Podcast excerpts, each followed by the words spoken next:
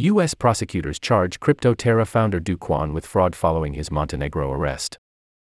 By Zinya Salfiti. U.S. fraud prosecutors charge Terraform Labs CEO Kwon hours after his arrest in Montenegro. Kwon created two cryptocurrencies, Terra USD and its sister affiliate Luna, that lost $40 billion last year. He now faces an eight count indictment, including securities and commodities fraud and conspiracy. Kwon, Terraform Labs CEO and creator of the Terra USD stablecoin, has been charged with fraud by U.S. prosecutors hours after his arrest in Montenegro on Thursday. Prosecutors at the U.S. Attorney's Office in New York have slapped an eight count indictment against Kwon, including securities fraud, wire fraud, commodities fraud, and conspiracy, according to a Reuters report.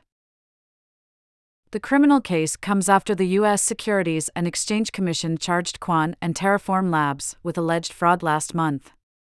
He was already a fugitive from an arrest warrant issued by authorities in his native country, South Korea.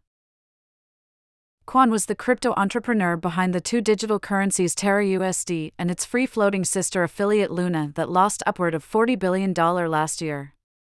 The collapse of his Singapore based Terraform Labs and that of the Terra USD stablecoin sparked a broader crypto sell off and wreaked havoc in the digital asset sector. If U.S. prosecutors extradite Kwon to New York, he would face prosecution by the same office who is looking over a criminal case against FTX Zero founder Sam Bankman Fried, who was transferred from the Bahamas to face fraud charges after his crypto empire collapsed. Two crossed lines that form an X. It indicates a way to close an interaction or dismiss a notification.